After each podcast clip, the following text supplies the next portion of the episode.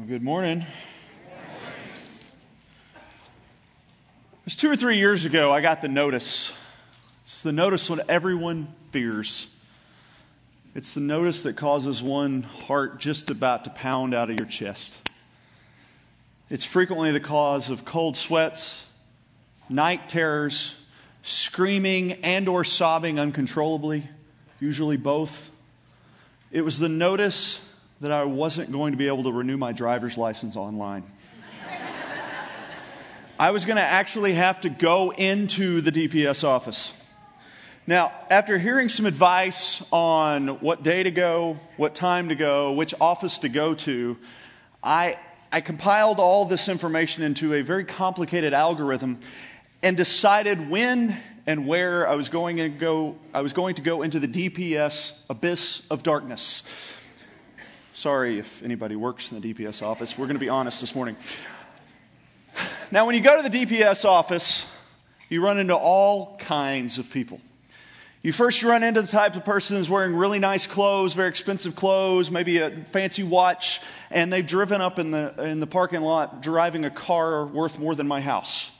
You run, you run into the types of folks that uh, they, they pull up in a barely running vehicle. They're missing their hourly wage job trying to deal with their problem. They're literally losing money as they are sitting there waiting. You, you, you, run into kids that are just about to take the driver's test, nervous parent by their side. You run into elderly folks that have been driving just about longer than everybody else in the room has been around. Everyone there needs rescuing. You are just a number in a long line, a very, very long line and, and no amount of money helps. No status in life makes you move to get out of there any faster. No need wins out. No one knows anyone that'll make the go process go any faster. It doesn't matter your race, your creed, your color, your sex, your social status, how much money in the bank. It doesn't even matter why you are there. Everyone has a need that will be helped eventually. Inside their own heads, everyone is screaming, Please let me out. Please, somebody call my number. Everybody has a need at the DPS office. Everyone is stuck. This morning in the book of Acts, we're going to focus on two individuals. We're going to look at a third. Uh, three very different backgrounds, three very different people. But in one major way, they're exactly the same. And they all had a need. And so, if you'll remember where we left our missionaries last week, God had given Paul a vision of a Macedonian man. And so they're on their way, Paul and Silas, to preach the gospel to Macedonia as part of the second missionary journey to the Gentiles. So we're going to pick up in Acts chapter 16, starting in verse 11.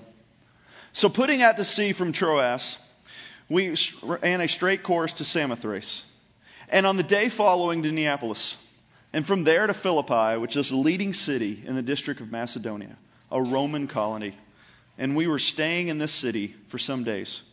And you can see on the map here where they traveled. Uh, essentially, God called them to share the gospel in a particular place, and so they went to where that calling was.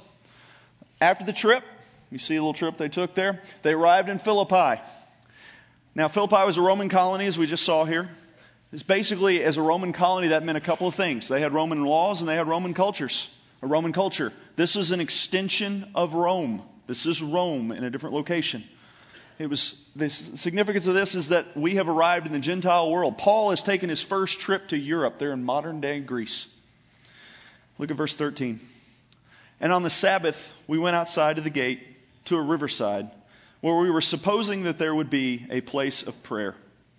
And we sat down and began speaking to the women who'd assembled. So Paul and Silas, they do what they always do. They, they go to a, uh, when, they go, when they reach a new place, they go to the place, they're looking for the synagogue, essentially. They're looking for those that might be somewhat like minded, someone that are open to the gospel, and, and instead they end up by a riverside. Now, to put this in perspective, if a city had just 10 Jewish men there to put up a synagogue, they were supposed to build a synagogue, they were supposed to have a synagogue. 10. There was no synagogue, meaning there weren't even 10 Jewish men in this city. This is definitely the Gentile world. In the absence of a synagogue, the place was supposed to be, the place of meeting, a place of prayer, was supposed to be an open air near the water, which is exactly where they found themselves. Now, I'm guessing not likely where they were expecting, but exactly where God wanted them to be. So they're among Jewish women, God fearing Gentiles of the city. And so they started talking to the women, presumably sharing the gospel with them. Look at verse 14. A woman named Lydia from the city of Thyatira, a seller of purple fabrics, a worshiper of God, was listening. And the Lord opened her heart to respond to the things spoken by Paul. And when she and her household had been baptized, she urged us, saying, If you have judged me to be faithful to the Lord, come into my house and stay. And she prevailed upon us. Now, Lydia, as it says here verse 14, was from Thyatira. This, of course, made her a Gentile woman that, as it says here, was a worshiper of God. So she was not a believer in some ancient God. She was not a believer in even the multiple gods of the day. She was among the believers in Yahweh, God. She, she believed in the God of Abraham, the God of Isaac, the God of Jacob. She was with other Jewish women, or excuse me, with Jewish women, other Gentile believer, or believers in the one God, our God. This was a woman who already, in a sense, was close to God. She had an understanding of the one true God. She's from Thyatira, as we said. This is a city in the nation of Lydia. Now, this is an interesting theory. I think this is it's, it's somewhat speculation, but I find it fascinating.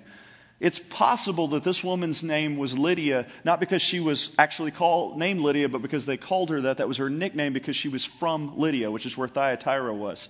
Okay? So what's significant about the kingdom of Lydia? Lydia was a ridiculously wealthy nation. Um, Lydia was probably the nation that gave us the first coined money.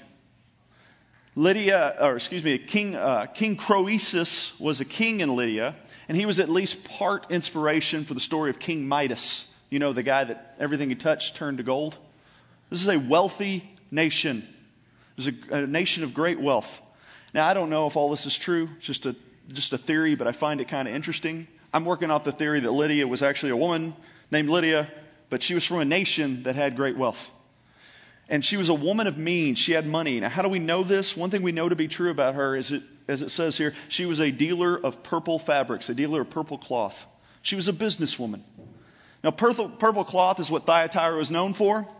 And because of the rarity of dyed purple cloth, it was restricted by law as to who could wear purple cloth.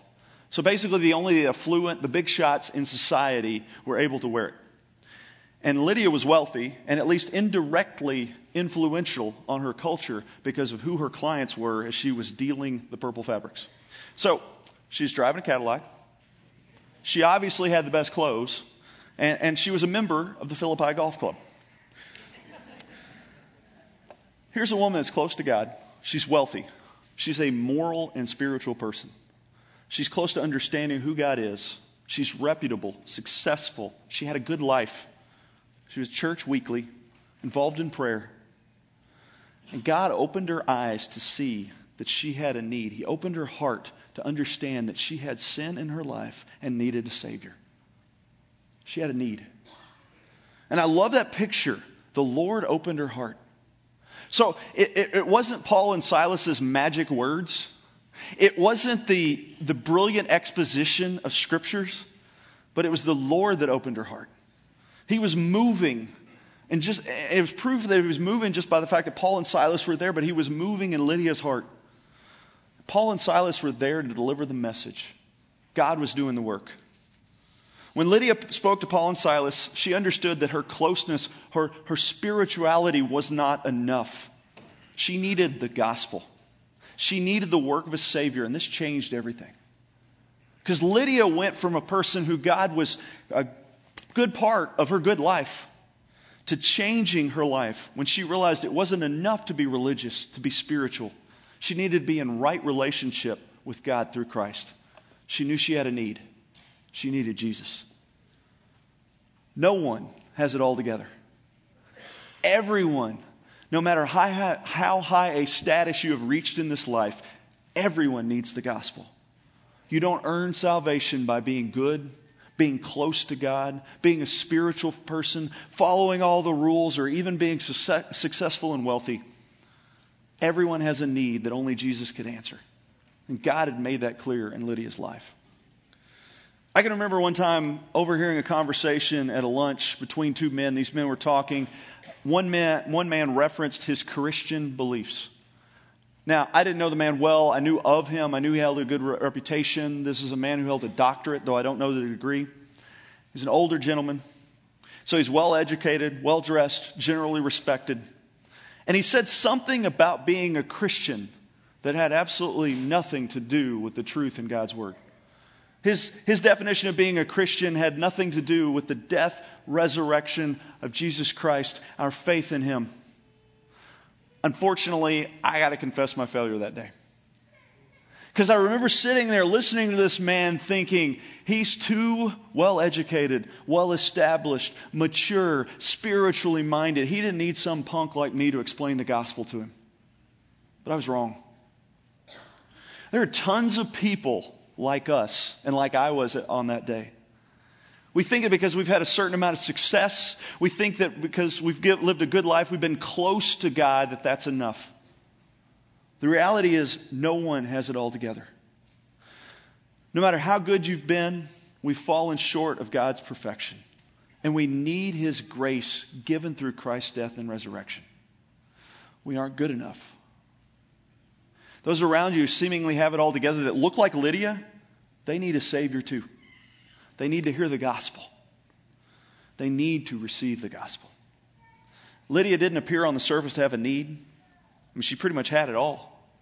But what she was missing was a relationship with God through Christ, death and resurrection.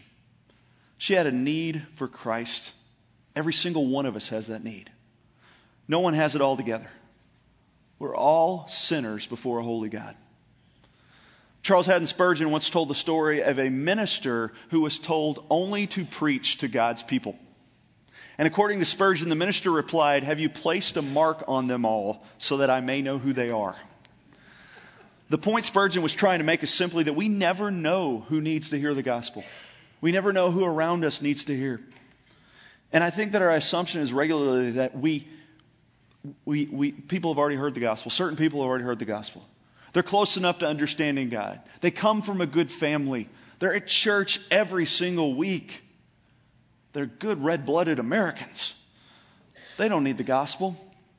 Or we may even think that they've already rejected the gospel, so why should I share it with them again? But everyone needs to hear. No one has it all together. The next part of this passage is brief, but I think it's really cool. Verse 15. And when she and her household had been baptized, she urged us, saying, If you have judged me to be faithful to the Lord, come into my house and stay. And she prevailed upon us. Her whole household comes to faith in Jesus. They're baptized. She invites Paul and Silas to stay with her as part of fellowship among believers. Same team. See, the background of these people is really, really different, but the gospel changes everything for them. They're on the same team. They act like it. They go stay with her.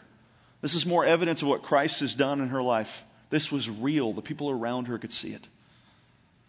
Now, the next story, of life change by the name of Jesus in our passage this morning, comes from a slave girl who, through some kind of demon possession, she could tell the future. And so the girl was on the opposite end of the spectrum from Lydia in that both of them were spiritually minded, but Lydia was a moral, spiritual person. This, this girl, spiritual matters were a big part of her world because she was demon possessed. Lydia was wealthy. This slave girl didn't even own herself. She was poor, she was powerless, she was exploited. Well, she's walking around hounding Paul and Silas, saying that these are the servants of the Most High God proclaiming the way to salvation. What's interesting is the slave girl was actually most aware of the truth, even in the midst of being the most troubled. So eventually, Paul gets annoyed and he calls the demon out. Look at verse 18. She continued doing this for many days, but Paul was greatly annoyed and turned and said to the Spirit, I command you in the name of Jesus Christ to come out of her. And it came out at that very moment. No one is too far gone, not even the demon possessed. The name of Jesus has the power to cast out demons and transform lives forever. Lydia was reached through reason, through logic. This slave girl was reached through the power of a God, a power of God encounter. So, so next, the slave girls' owners, they're not too happy about losing their 1 900 psychic hotline, Miss Cleo. And Paul, and they had Paul and Silas thrown into prison. They were accusing them of a breach of peace. They were accusing them of uh, unlawful proselytizing. And just to top it all off, they accused them of being Jewish. Look at verse 23. And they struck them with many blows, and they threw them into prison, commanding the jailer to guard them securely. And he, having such a command, having received such a command, threw them into the inner prison and fastened their feet into stocks. So the gates are locked, the doors are locked, and then they're locked into stocks. They're in the back part of the prison, really extra double locked up. Their feet are in stocks, they're in pain. This is a very unpleasant place to be. It seems to be a pretty severe punishment, not exactly fitting their crime. But look at verse 25. About midnight, Paul and Silas are praying and singing hymns of praise to God. And the prisoners were listening to them. And suddenly there came a great earthquake, so that the foundations of the prison house were shaken. And immediately all the doors were opened, and everyone's chains were unfastened. When the jailer awoke and saw the prison doors opened, he drew his sword and was about to kill himself, supposing that the prisoners had escaped. It's midnight. And Paul and Silas are doing what jailed people do they're singing and praising and having a worship service. Okay. I acknowledge this is probably not normal, but I think a lot of people pray when they're in jail. That's a different conversation. But they're obviously not put out by their circumstance. The gospel prevails. Now we're introduced to a third character, the Philippian jailer. This guy's spiritually indifferent. Lydia, focused on spiritual matters. The slave girl, for a different reason, but focused on spiritual matters. This guy was a blue collar guy, punching a clock, doing his job. He wasn't exactly a top member of society. He wasn't attending the socialite high society events of Philippi. This guy was probably a, uh, Roman, a retired Roman soldier. Rome liked putting their retired soldiers in colonies like Philippi because that helped them keep the peace. It helped them, you know, kind of put the culture there. And so he, he got this job, so he's just biding his time. He's, he's a, being a former soldier, this guy's a tough guy. He's hardened. He's good at being mean. He understood pain and torture. He's very different from Lydia. He's very different from the slave girl. And in a sense, he was spiritually indifferent. He wasn't paying attention to spiritual matters at all. I mean, after all, he fell asleep when these two believers were singing in his jail in the middle of the night. It wasn't a focus for him. He obviously didn't give a rip about Paul, Silas, or the accusation against them. His job was to guard his prisoners, and he knew how to do it well. Now, as I said, the his job was to guard the prisoners. That's pretty much the job of every jailer at every place in the history of time, right? Um, the difference, though, for a Roman jailer is that if a Roman jailer allowed his prisoners to escape, he faced the death penalty. That's right. Likely to be uh, death, have the death penalty if he allowed his prisoners to escape. So here we have this earthquake, opens the doors, opens the locks on the chains. Is this a God caused earthquake? I don't know. I'll let you decide that. But look what happens. The jailer's looking at a situation. He assumes his prisoners have escaped. He's about to let the save the court some time, save those who are going to give him the death penalty, the effort, and he's going to go ahead and kill himself right then and there. He's facing the death penalty anyway. Why not get it over with? I'll just take care of this myself, he says. So he's about to run, the, run his sword through himself, and just as he's about to kill himself, Save himself time, I guess. Paul speaks the words of life. Look at verse 28.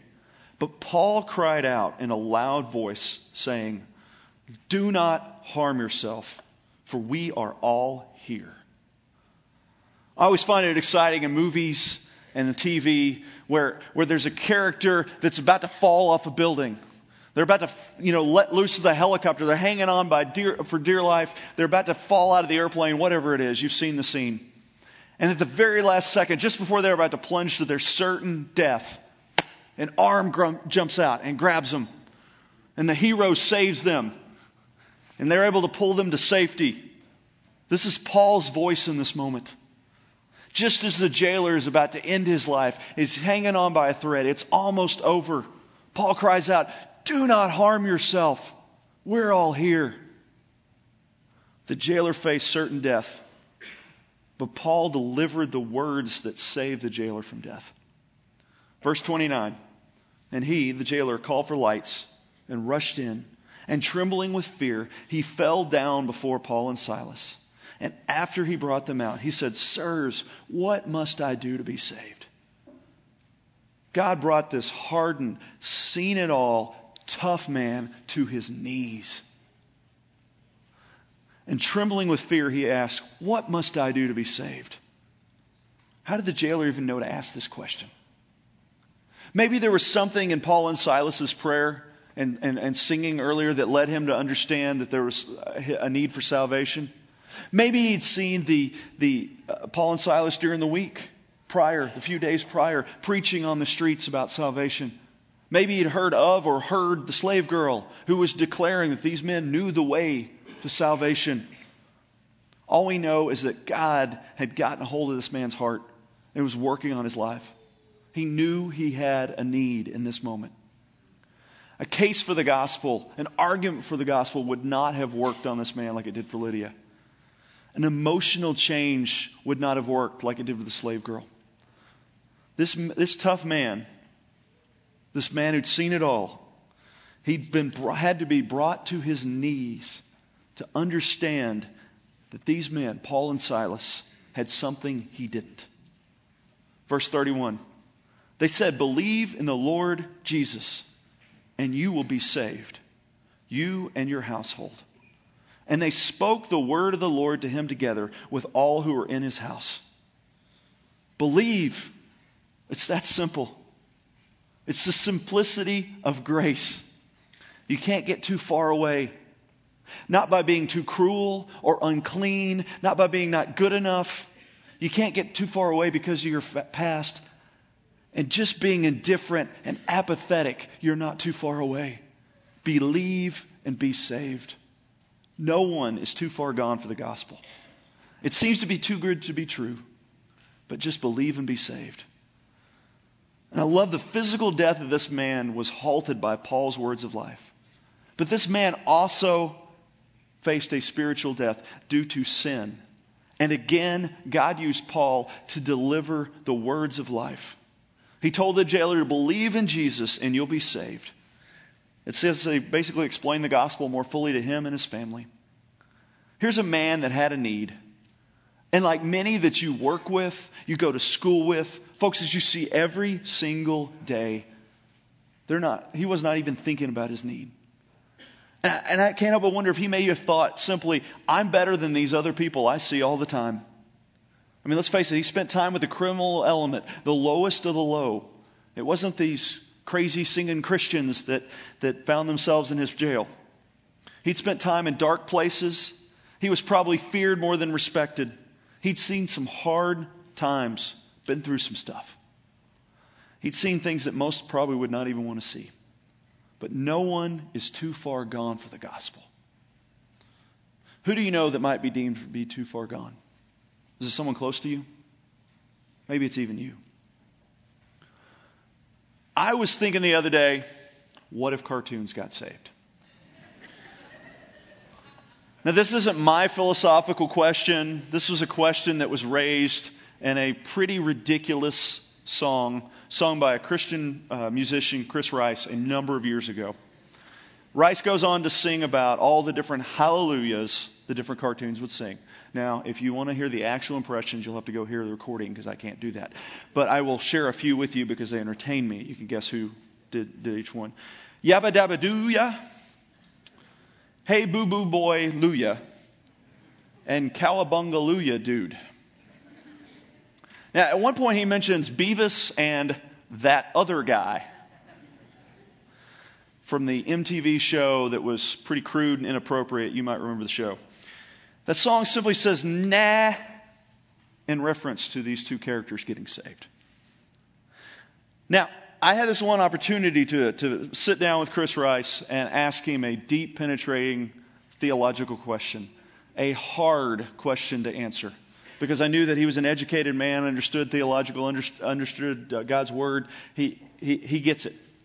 And so I said, Chris, why can't Beavis and that other guy get saved? And if I remember correctly, his immediate response was rolling his eyes um, because the, the, the song, the premise of the song is absolutely ridiculous. However, he shrugged and said, I guess you're right. Because in his in understanding, he knew, even though the premise is ridiculous, that no one is too far gone for the power of the cross. The power of the cross is, is powerful enough to save the hardest of hearts, folks in the most difficult of places. No one is too far gone for the gospel. The jailer faced the death penalty, and God brought him back to life. Because of the sin, all of because of sin, all of us face that same death penalty. It's not the death penalty before Roman law, it's the death penalty before God's law because we have broken God's law. We've all sinned against God. We've done something that has broken us away from a holy God who cannot allow sin in his presence. We're outcasts worthy of death, eternal death. That's the punishment for sins. But God, Ephesians 2, but God, because of his love for us and his grace and in his mercy, he's made a way through Christ that we can have a relationship with him. Christ, fully God, fully human, did something that none of us have done. He lived a sinless life. He died a death that he didn't deserve, that each and every one of us do deserve. He took our place. He was the sacrifice, the penalty for wrongdoing. But there's more to the story. He did not stay dead. He came out of the grave. He conquered death. He conquered sin. And that same power that raised him out of the grave, it gives us life when we put our faith and trust in him. Where do you stand with him today? No one is too far gone for the gospel. Like these three characters, this is the need we all have. No matter who you are, you need forgiveness for sins. You need the Savior. Look at verse 33. And he took them in at that very hour of the night, and he washed their wounds, and immediately he was baptized, he and all his household. And he brought them into the house and set food before them, and rejoiced greatly, having believed in God with his whole household. There's a couple cool things here. You'll remember that Paul and Silas were beaten before they were thrown into jail. And so they have wounds. And so he takes them and he washes their literal wounds first. And then his wounds caused by sin, his figurative wounds caused by sin, were figuratively washed in baptism. Now, we're reminded again here that baptism does not save you. It doesn't save you. But it is the response for someone who's come to faith in Jesus. It's a symbolic washing of sins.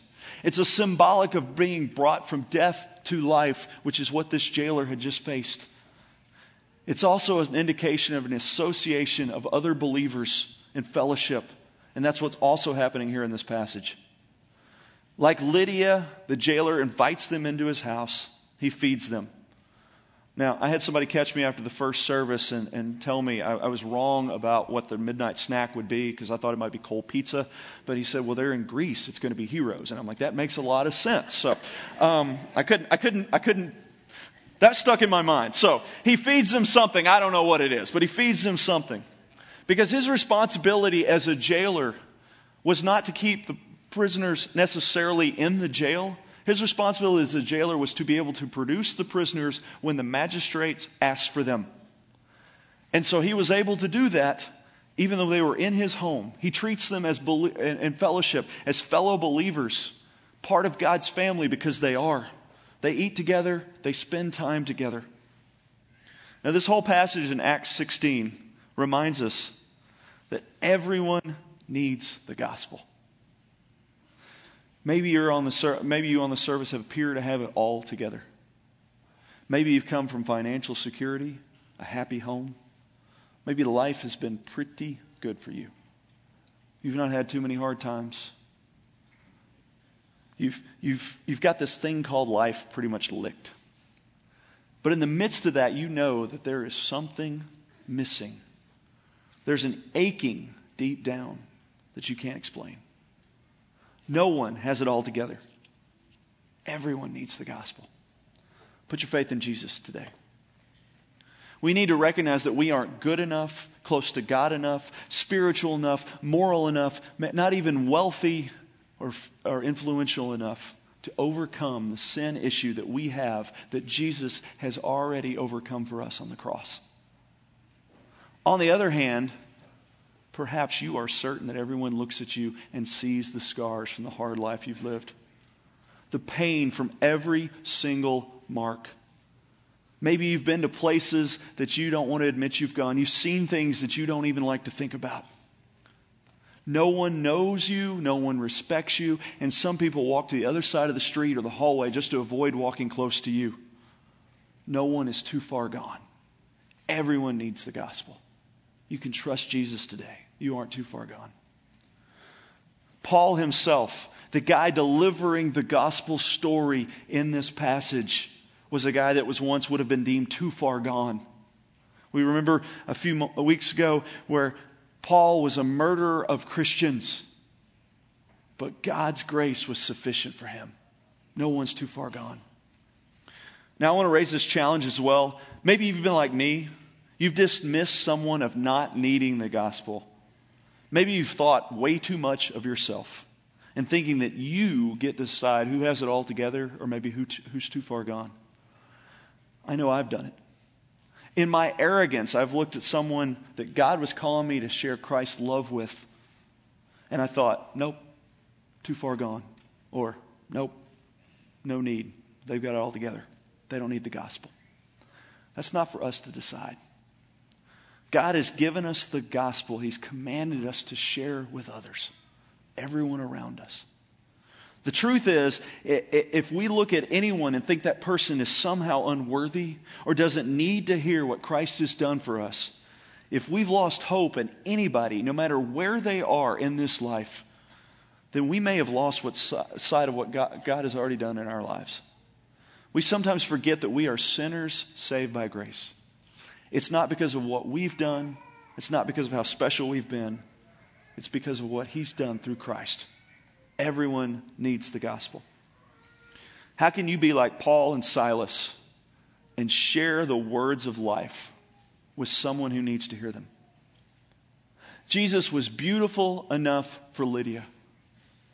He was powerful enough for a demon possessed slave girl. And he was real enough for a hardened, tough guy, Philippian jailer. Jesus meets the needs of us all. What is your need today? What is the need of those around you?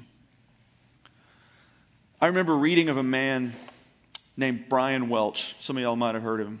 It's a story that comes up pretty frequently. He's a guitarist for a rock band, a band called Korn. I'm sure there's not a lot of Korn listeners in here. Welch is your typical rock star. Guy's heavily tattooed, long dreadlocked hair, wore dark eye makeup. He's, he's not exactly what my mom would call clean cut. He's not high society. He's not the right look. Yet at the same time, on the flip side, he's been a powerful influence on his fans who listen to his music and incidentally made him very wealthy and somewhat famous. So, in a sense, he had it all together. He had everything the world had to offer in the midst of not being the most mainstream individual you're ever going to meet. But something became clear in his life. God showed him that he had a need. He was lost and broken. He needed Christ. He gave his life to Christ, and I got a quote from him here. He says, He put me on earth to have fellowship and intimacy with Him. And I'm going to spend as much time as I possibly can spend getting to know Him every day. I don't want to waste any time. I've wasted enough time. That's what I'm put on the earth to do, to be intimate with God, get to know Him as much as I can. In our passage, the gospel has come to Europe.